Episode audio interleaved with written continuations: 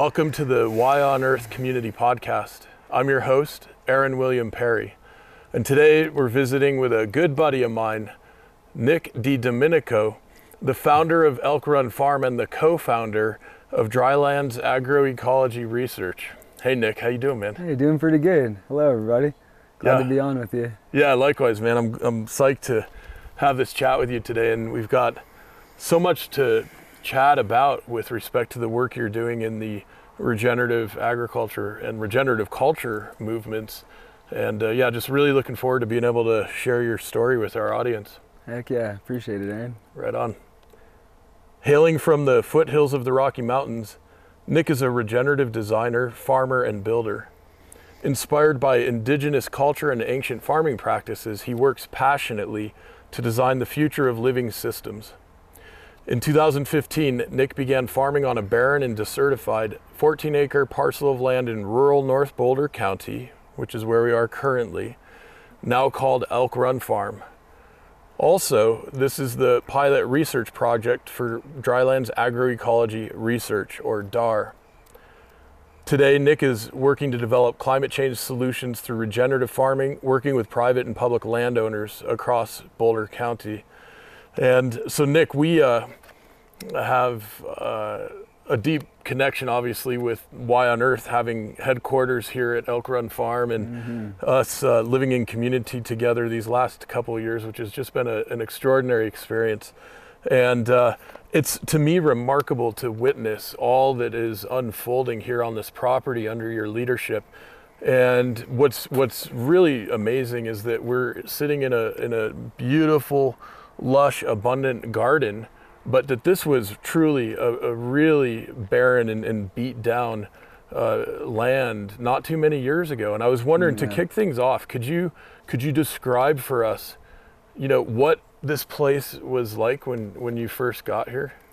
Yeah, sure thing. So, this was a rental property for many years. Uh, it appeared as though there had been cattle management many years before that. There was some old infrastructure, like a cattle chute behind, that was all kind of falling over and most likely pretty overgrazed by cattle for years before. And as far as we know, nobody had ever tried to grow crops here. Um, there's not ditch rights here, so the water situation is pretty minimal. So it wasn't really looked at as an agricultural property. Um, my family acquired the land originally just to restore some of the buildings and fix it up. And I decided to start farming here, and it was been it's been like a beautiful experimentation of how to use regenerative agriculture practices and especially design intensive, like thoughtful, holistic design to build systems that would restore the land. Um, and that was really my inspiration to come here to do that. And there, the bottom five acres was completely desertified. There was no topsoil, no vegetation. There was a large colony of prairie dogs, which is kind of a controversial issue in Boulder County where we are. Um, but really, the prairie dogs and that damaged ecosystem was just like a representation of what's possible in Boulder County, what's happening on a lot of different parcels of land, too. Something not very uncommon around here. Um, and we started using different practices. Uh, I brought NRCS out in 2015. That's, the, uh, natural natural resource conservation services, Yeah. a, par- a department of the USDA. Started uh, after the Dust Bowl in the 1930s to help farmers and ranchers conserve resources on land in America. And you know, originally I asked them, hey, I showed them around, showed them the different conditions of the site, asked them what kinds of conservation practices should I use. I'm a beginning farmer, really excited to grow here, really excited to run livestock, and they basically said, you know, we don't have a lot for you. We don't have a lot of practices that can actually repair this land. We think it's better if you go farm somewhere else. Wow. So that was a little disheartening at the time, but it really stoked this inspiration to develop these different practices that we're using now. I s- I suppose successfully. You know, it's been mm-hmm. been some years now, seven years since I moved here, and a lot of beauty has occurred. A lot of community has now joined us here in what we're doing, and we were able to feed a lot of people off this land that was considered marginalized, was considered you know useless for agriculture by by common understanding until we began working it. So that's just a little bit of the background, I'd say. Yeah, yeah, it's really and, and look, I not only is this desertification happening in, in this specific area, Boulder County, uh, next to the Rocky Mountains in Colorado, but this is happening all around the world in many different situations and localities. And so, you know, from from my perspective, much of what you're doing here is not only applicable right here in Boulder County and in the semi-arid Rocky Mountain West, but really in, in places all around the, the world. Yeah. And I know you're increasingly connecting with folks um, in other regions of the planet, and uh, I'm so excited to know that there's more and more collaboration getting underway there. But uh, before we kind of talk about this global context, uh, tell me, like, what are what are you growing here? I mean, I, I, I know I get to see this so often in the. Mm, yeah. the- by the way, the soil itself is this amazing, almost pulsing, rich, dark, chocolate cake, fluffy soil now, and it wasn't like that a few years ago, right? So, so yeah, d- maybe describe for us what's what's being grown here, and uh, you know, plants and animals. Yeah, definitely. So we're sitting here in the forest garden, which we always saw as like the nucleus of the property. I thought of it in this kind of way like if we could bring fertility and an ecosystem into the nucleus, that would spread throughout the property. And so that's really where we begun working, really with this forest ecology model in mind. So dug this forest garden, dug the contour swales that now collect the gray water and the rainwater from the house and begun planting perennial crops, so different fruiting and berry crops that create this natural ecosystem, and then planting it with other um, beneficial plants, uh, flowers, and other th- plants that uh, bring bugs that work against the other pests and things like that. But basically, we're growing fruit crops as the overstory in this forest garden, and then while uh, the canopy is developing, we're growing vegetable crops sort of in the alleys between the contour swales, and that's helping to build soil using these no-till gardening practices that we're using. So all the vegetables that we grow on this property are in this forest garden here. And then we are also uh, growing staple grain crops, so mostly bioregional crops. Um, I originally got those seeds from Rich Pecoraro of Masa Seed Foundation, one of the elder seed farmers and, and seed libraries in this area, and got from him some of the most drought tolerant grains that we could that he knew of, and especially the Southwest um, traditional foods, really. Uh, so blue corn, amaranth, and dry beans. We uh, tested a couple different varieties and then settled on Hopi black beans, and then we've been breeding his Chihuahua blue. so those are all in breeding trials and grown in drylands fields just a little bit south of here. And then there's uh, rows of contour swales in between those fields also that create these moist microclimates and hedgerows to block wind. And then at the same time, we are raising sheep on pasture in regenerative systems. And then the pigs really were a major force here for a long time. And now our, our pig herds are on other properties, which is pretty cool. We use the pigs to build a lot of soil and to prepare the ecosystems for later planting, which was really neat. Just use, utilizing this concept that um, directing livestock to certain areas with certain goals in mind of ours to transition the ecosystems into more fertile places for growing. So pigs were used for a lot of that. And then we have chickens for eggs in mobile coops, and then we have ducks that hang out in the ponds. Um, and then deer and elk come through the property, which is pretty neat as well. Um, and then at the same time, we've been able to establish over a thousand fruit and useful trees in the dryland systems um, as a way to create ecosystemic resilience, uh, to create food and habitat for livestock. It's been really beautiful to see that. That's, I think, one of our claims to fame, I suppose, is the thousand trees that have been established without supplemental irrigation. And so at the same time, we're breeding those drought tolerant uh, silvopasture and agroforestry crops for use on other projects as we continue to grow and expand, which is pretty neat too. And I think it's important just to mention that this site has really been an experimentation site for a long time and now a demonstration of these drylands restoration techniques using agroecology as an overarching concept and especially nestled in holistic design methodologies. Yeah, it's so great. Like, not only is the forest garden here a nucleus for this farm, uh, really, Elk Run as a demonstration has become a nucleus in a broader ecosystem here with a number of other farms and properties and even some public lands where you're now doing this regenerative work over a lot of additional acreage. Right? And so uh, th- there's this great ecosystem, community ecosystem of other farmers and other stakeholders who you, you've really helped anchor and uh, catalyze what is really a movement occurring here in this part of the county now. and uh. and I, I'm wondering, you know, if you might share with us a little bit about what, what's that like for you as you're going to other sites and working with other landscapes and uh, dreaming, envisioning, and designing what, what's possible on these other properties. Yeah, it's been really cool. So you know, it's been three or four years now since some landowners began kind of knocking on our door, intrigued at least, and sometimes impressed by what we've been able to create with such little water. I mean, just for context too, all the water for this property comes from a 40 foot deep well. Often runs dry, as Aaron knows too. Sometimes we go to turn on sink water, shower water, and nothing, nothing comes out.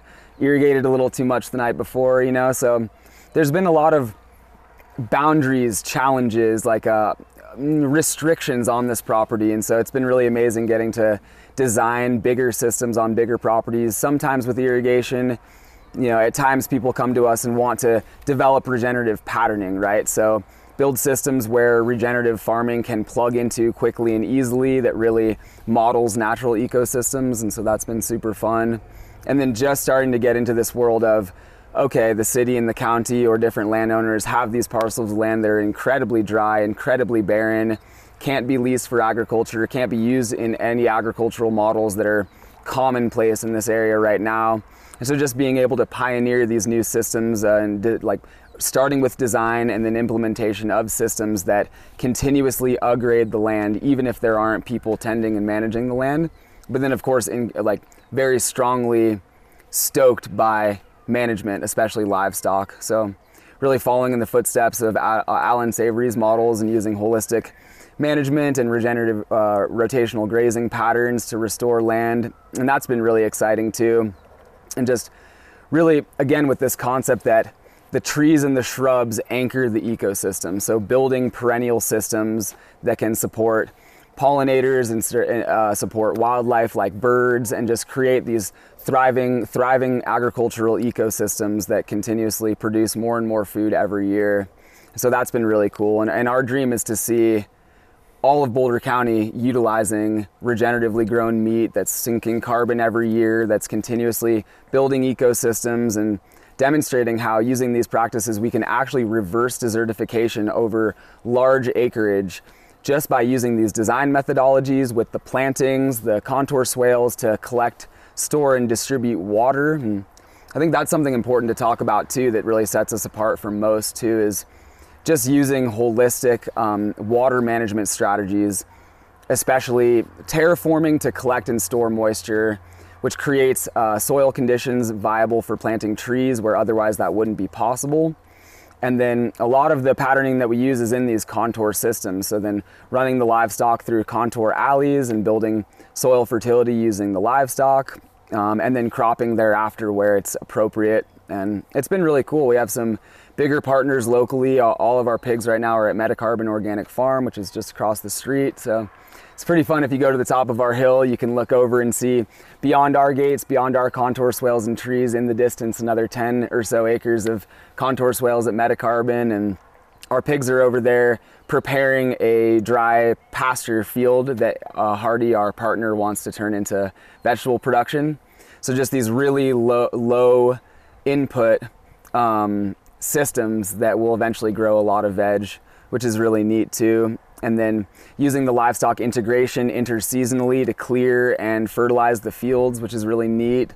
So that's limiting tractor use, limiting uh, carbon carbon output. Um, and then over at Yellow Barn Farm, another big partner of ours, we just got big grant funding to design the back 60 acres of that property. So the next really large drylands silvopasture demonstration there this idea that silvopasture is the concept of, of planting trees within pastures or in more uh, wet areas, turning woodlands into silvopastures by thinning trees. But in this area, for us, it's really like planting trees within pasture um, to create food and habitat for livestock and really anchor the ecosystems, like I've been saying. So it's been really cool just being watching the patterns grow outside of our gate and seeing how it's thriving in a lot of different conditions locally, which has been really neat. Yeah, it's it's so tremendous, and and look, I don't I don't know if the cameras or the uh, mics are picking up any of the. We got some kids.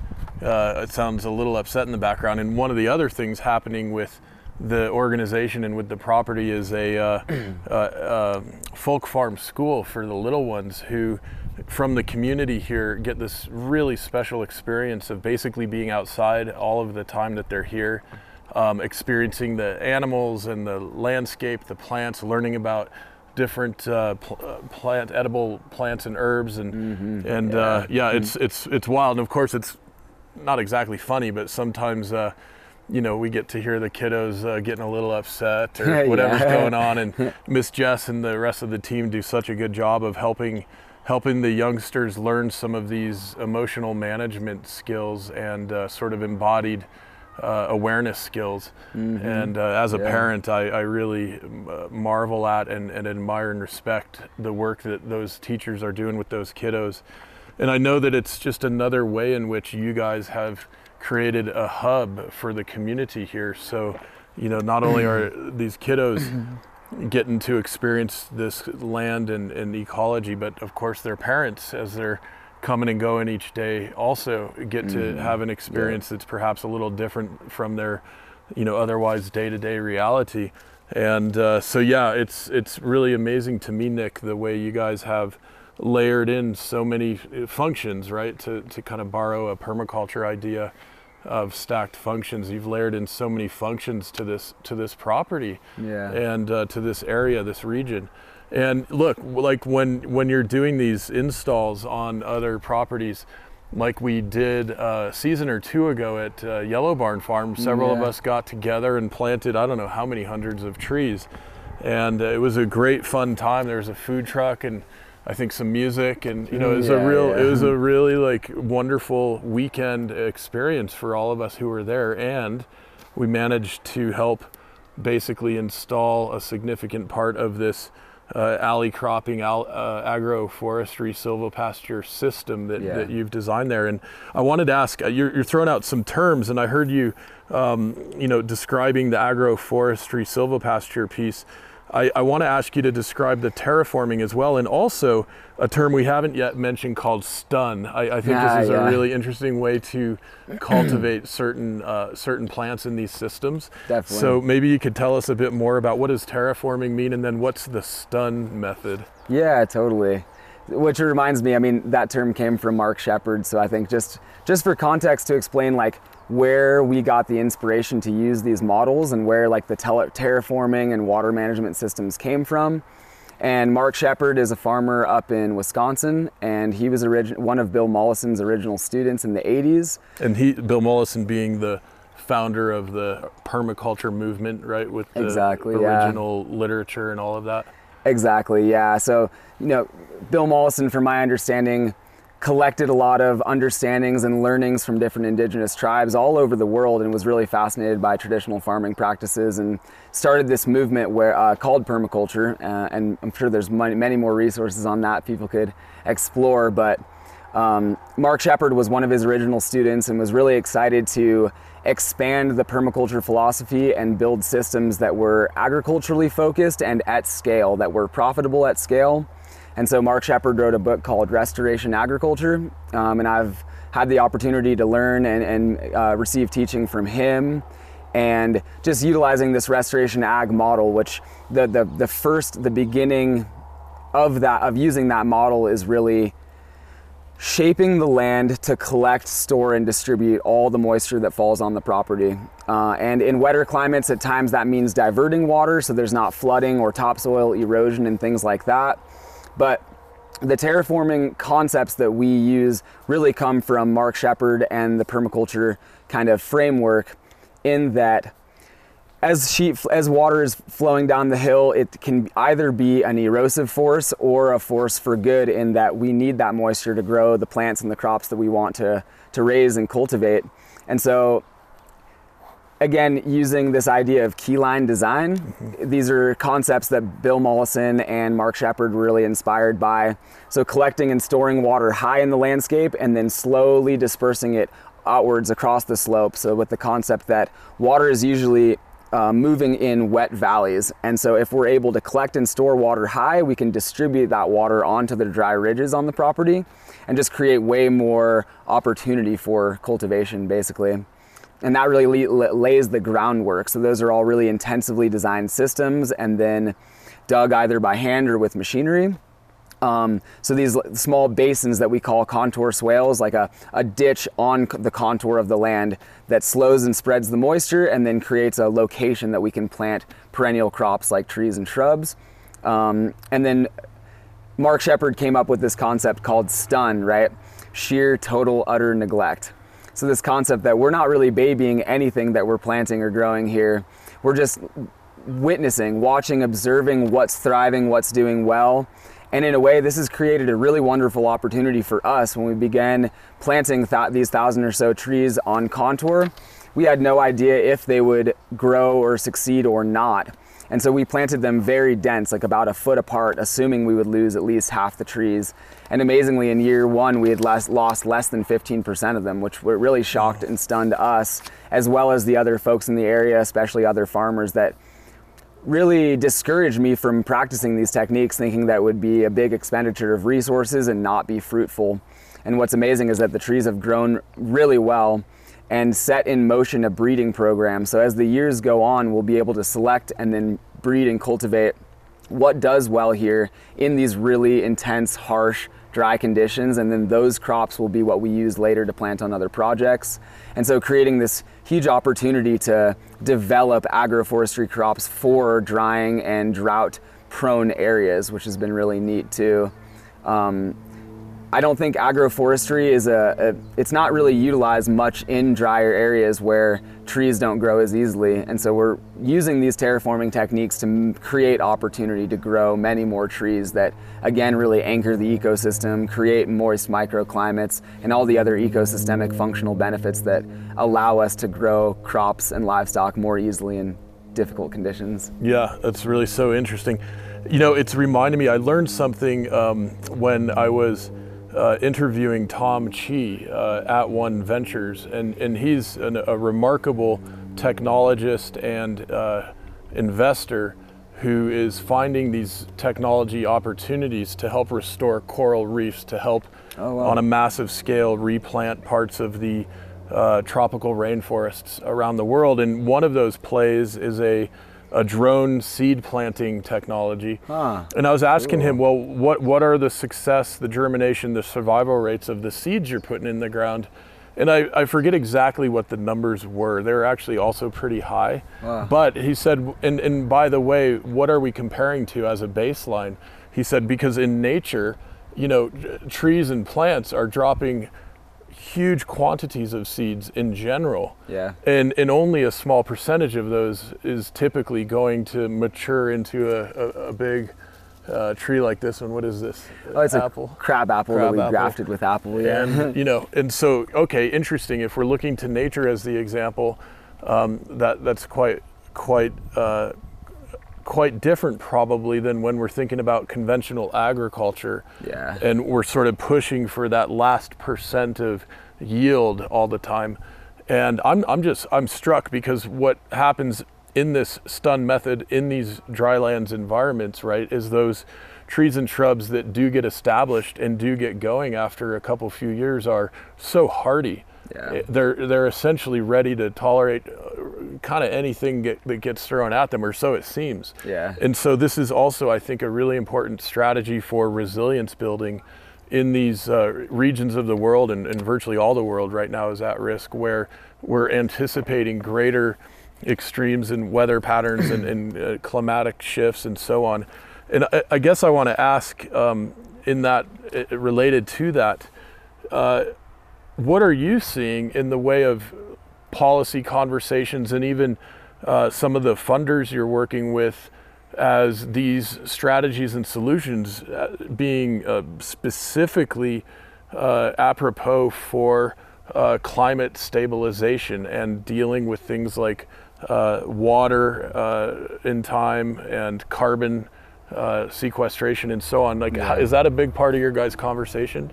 Yeah, definitely. I mean, from our research, we're understanding that about 40% of the Earth's surface has been degraded by human influence. Mm-hmm. And so most of those areas are what Allan Savory would call brittle ecosystems, places that, if, if degraded to a certain point, kind of start to roll towards desertification. And so there's many places on Earth that are facing the same crises that we are.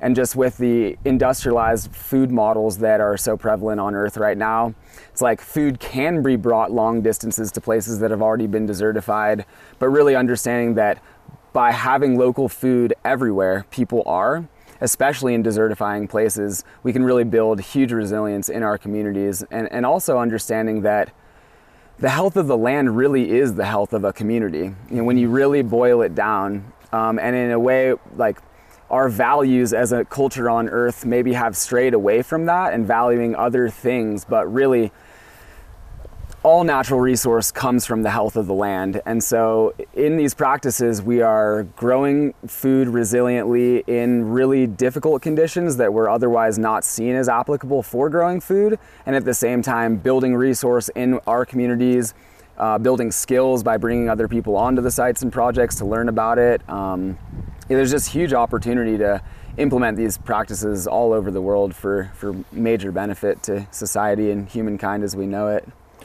Yeah, absolutely. And now I'm I'm also reminded of our mutual friend and colleague John Liu, who Yeah, who helped establish the global uh, ecosystem restoration camp movement, right? And Yep. I remember learning from him that the Sinai Peninsula, you know, that whole region um, had a very different uh, Gulf Stream flow of air and moisture off of the Indian Ocean, and it was probably because of these human impacts of desertification that that all shifted, so that it became even more extreme uh, in its uh, drought and uh, desert uh, situation. But the good news is there are efforts underway in places like Sinai and elsewhere nearby, like in Egypt. There's an ecosystem restoration camp there that's doing extraordinary work of uh, literally reforesting and greening the desert. And so, you know, one of the things I'm really struck by uh, thinking about some of these marginal and, and risk areas like we have here, and then places that have already been so extremely desertified that it's a, a matter of really bringing them back, really restoring, regenerating, and healing those in Yeah. a ma- major way.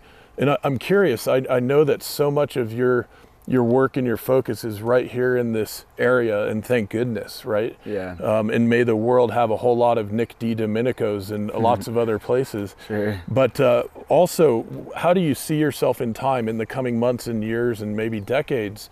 Um, you know, helping to expand and proliferate your work and knowledge and expertise into other regions of the world that might benefit from that. Yeah, that's a great question. I mean, for us, we've caught some interest and have some potential projects in Ecuador, a potential project in Baja California, and you know, there's many places on Earth that have been degraded, and mostly by industrial culture. So we're just excited to see how that grows. And right now, we're just stabilizing in our local communities and in our local county here in Boulder County. I mean, there's just so much to do right around us right now that it seems like that's what's captivating most of our focus, but in the years to come, we're really excited to start taking projects other places and involving local place-based cultures in the in the um, work that we're doing, and just really bring in, nurture, and support communities to live in healthy, thriving ecosystems where their food is growing close by, and especially lifting up and utilizing uh, bioregional food crops from the different areas that we want to work in. So we'll see where it all goes, but we're, we're excited. And so more on that soon, I'd say. Right on. That's great. Yeah, Nick. Well, and look, you've you've uh, also really connected deeply to a lot of the indigenous people and indigenous cultures of this region. Yeah. And and I'm so excited uh, to to hear from you uh, what what that process and that part of your adventure over the last few years has looked like. Yeah. And how has that informed what you're up to? I know you had some really tremendous experiences in the Amazon and Peru. Yeah. Obviously not local here Yeah, in Colorado, totally. but but you've also uh, cultivated some very deep and beautiful relationships with indigenous elders and wisdom keepers and others uh, here right in this region. Can you share a bit with us about that? Yeah, definitely. And for me, I think my path towards land stewardship really began when I was in South America. And I left what I was doing in the United States, left a competitive skiing career that I was deeply involved in, and sort of had an existential crisis and left and went to South America just to immerse in indigenous culture and learn about different medicine traditions and study and practice. And interestingly enough, what I found there were off grid communities and some of them beginning to implement permaculture design practices. And I was just a kid at the time, but it really left an impression on me. And so after some years living and working around there, I came back up into the United States and really inspired by traditional indigenous ceremony of North America and especially Plains native culture. So Southwest Plains and then up, you know, these different tribes, um, Cheyenne, Arapaho, um, Apaches, different ones that used to roam these areas uh, in the in the recent past that we're living in now, and just seeing that their their ceremonial culture and their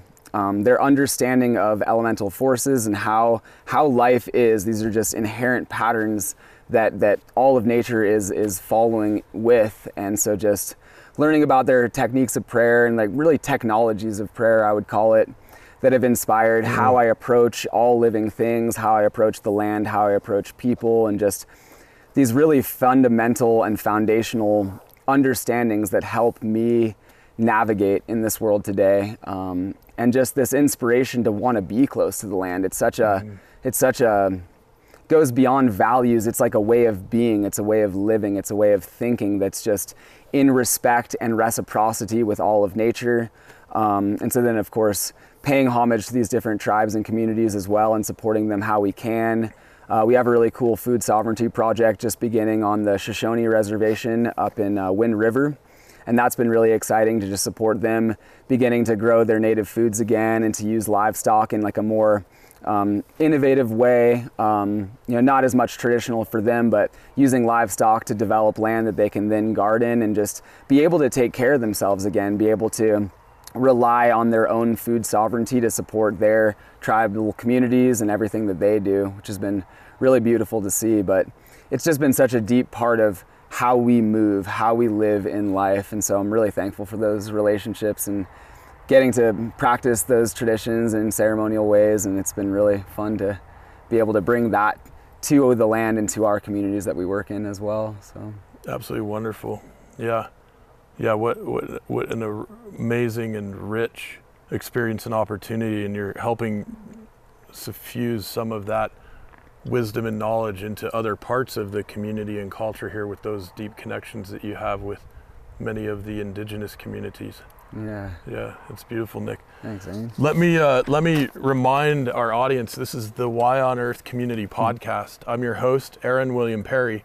Today we're visiting with Nick DiDomenico, the founder of Elk Run Farm and the co-founder of Drylands Agroecology Research. You can find a lot more information about DAR at dar.eco. That's D-A-R.eco.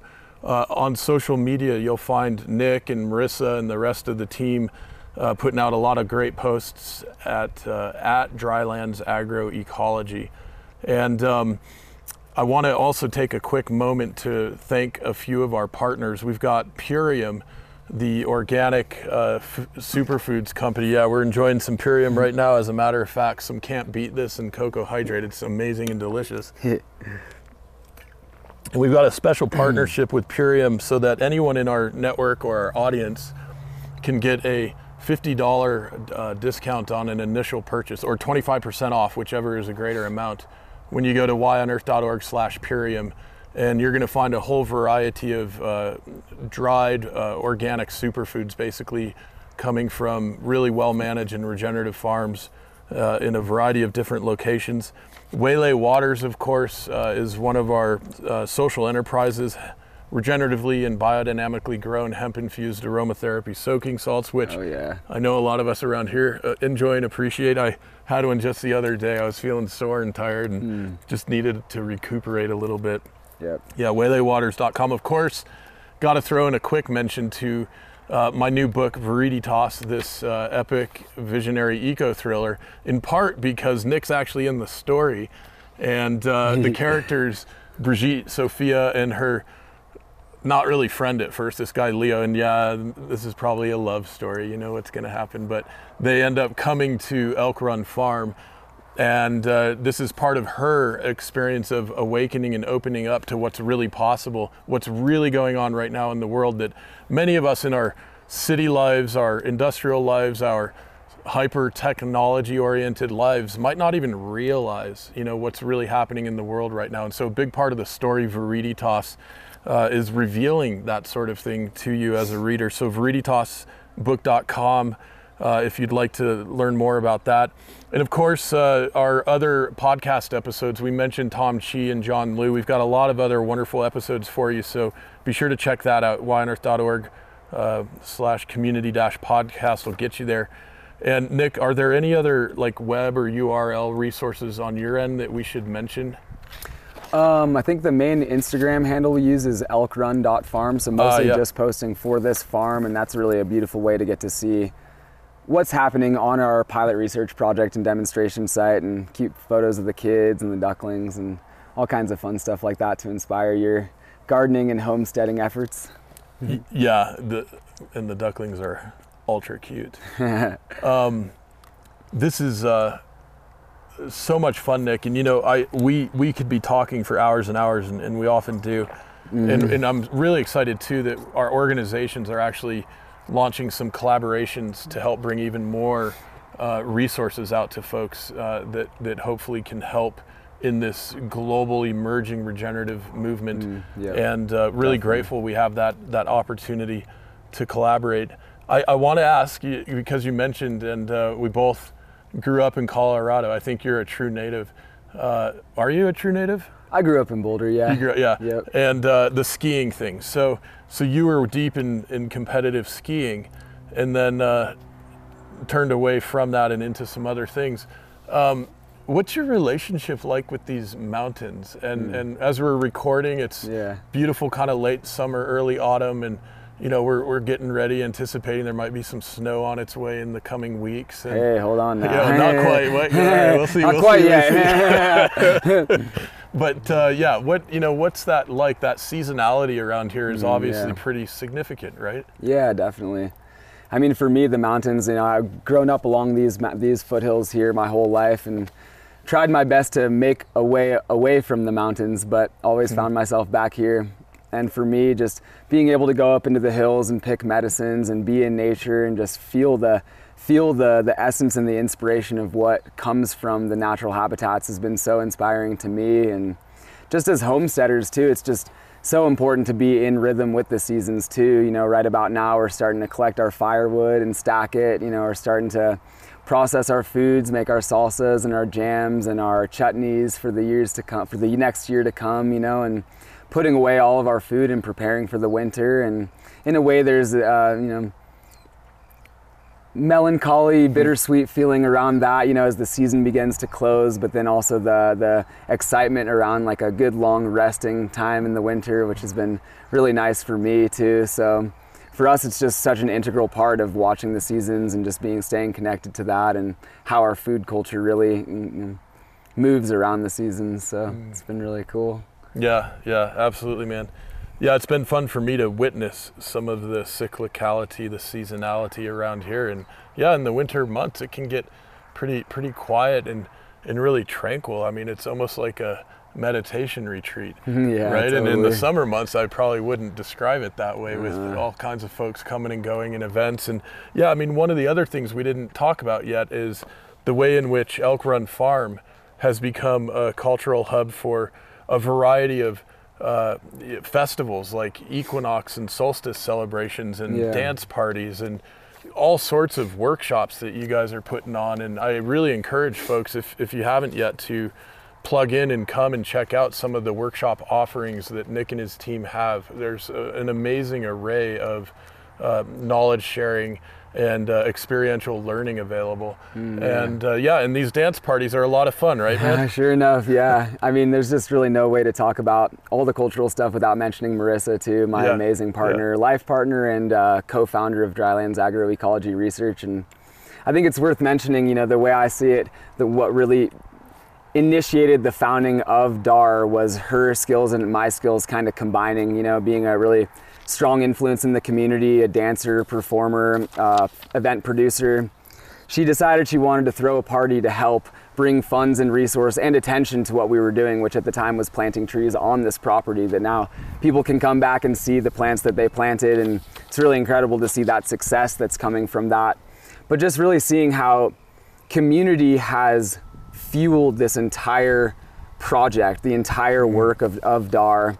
And like Marissa would say, just really embodying this feeling of joy and, and living in positivity and really sharing that with the greater community. So it's been amazing to have volunteer days once a week where everybody comes and has an amazing lunch afterwards, good farm fresh food, and just feeling that excitement. You know, we have offsite interns that come twice a week. We have on-site interns that are training and learning how to do um, practice regenerative farming here, and community has just been the the momentum the entire time. And so for us, like having parties uh, you know, here and again, once a quarter at most, really big, big wild parties and yeah. good time to let loose and to really just let go of the season behind us and to celebrate all the beauty that we get to live in. You know, the beautiful privilege that it is to live on land and to be able to share that with our communities. So, yeah. in that same way, the different ones that support us and fund our projects and also just come to lend a hand and the different volunteer uh, things that you were talking about, like the tree planting. So, if anybody's around Boulder County next spring, we're going to do another large tree planting at Yellow Barn, and then a couple more plantings at private projects too. So really involving the community to get behind this regenerative movement and, and see that that proliferation of these regenerative practices using community. So it's been a really fun time for that. It's so wonderful, Nick. Yeah, and I, I love it. And uh, you know, I'm not much for going to these really big uh, concerts or whatever anymore. I just I'm a little I, I guess I've grown a little sensitive over the years. but the the kinds of gatherings and celebrations and parties that occur here are just perfect. I mean, they are just so perfectly scaled, perfectly curated, and yeah, Marissa uh, obviously brings such a energy of, of joy and, and beauty and creativity and cultural connection to the mm. to the project and the property. And I'm excited because we decided we would do a his and hers uh, set of podcast episodes, right? So um, we're not exactly sure which one's going to drop first, but we are recording first with you, Nick, and sure. so theoretically, I guess it might go in that sequence. And uh, yeah, it's going to be a lot of fun for our audience, I think, to be able to hear from each of you mm, yeah. uh, your perspectives and offerings and highlights, you know, of what, what you're holding, what you're stewarding, what you're creating, and, and what you're excited about. Yeah. Yeah. So just, Nick, what a joy to have this opportunity to visit with you today. And, and before we sign out, sign off with our podcast episode, and go into our behind the scenes segment, which if you'd like to access, you got to become an ambassador. Um, we'll do a little behind the scenes piece and get into a mm-hmm. few other threads.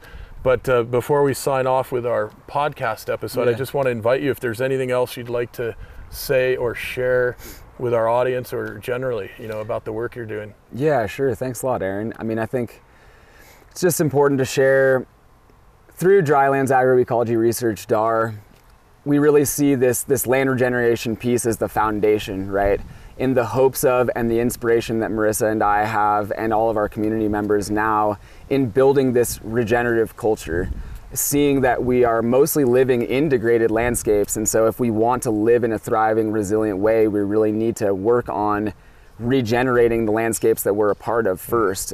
Uh, and so then from there, recognizing that by researching that, by doing active data collection and really documenting effectively how these processes are developing the land, we can then share that with other community members, other farmers, ranchers, and also share it to the greater community.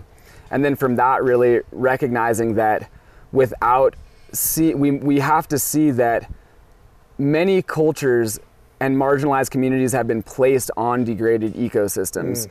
And this is just one part of our culture that's kind of challenging to face at times, but recognizing that if we're not reintegrating these communities and supporting these communities and building regenerative systems, then we're, we're really not making a, an influence on culture in a, in a positive way. Mm. And so from there, educating people about that, educating people about the work on the land, the work in communities, and sharing different permaculture classes that we have here, different events and workshops, mindfulness events that we have on this property, as well as Yellow Barn. So those four pillars are really the main the main pillars of DAR Drylands Agroecology Research and the work that we're doing in our communities. And definitely excited to hear what Marissa has to say about mm. uh, all this stuff too. The the cultural advocacy part portions and the education portions are more what she's focused on and involved in. And just through our teamwork and partnership, we've been able to just share a lot of this with the greater community. And so just excited to continue that work and to plant thousands more trees this spring and the years to come and see these regenerative patterns really grow and, and affect and influence culture in a really positive way where we live and, and outward into the world. So just really happy to be with you here. Thanks for honoring me in this way and getting to spend a little time in our, our magical forest garden and talk a little bit. So just feeling thankful now. Absolutely, Nick. Yep. Thank you, man. It's been wonderful chatting with you today. Sure thing, bro. The Y on Earth Community Stewardship and Sustainability podcast series is hosted by Aaron William Perry, author, thought leader, and executive consultant. The podcast and video recordings are made possible by the generous support of people like you. To sign up as a daily, weekly, or monthly supporter, please visit yonearth.org backslash support. Support packages start at just $1 per month. The podcast series is also sponsored by several corporate and organization sponsors. You can get discounts on their products and services using the code Y on Earth, all one word with a Y. These sponsors are listed on the yonearth.org backslash support page. If you found this particular podcast episode especially insightful, informative, or inspiring, please pass it on and share it with a friend whom you think will also enjoy it. Thank you for tuning in. Thank you for your support.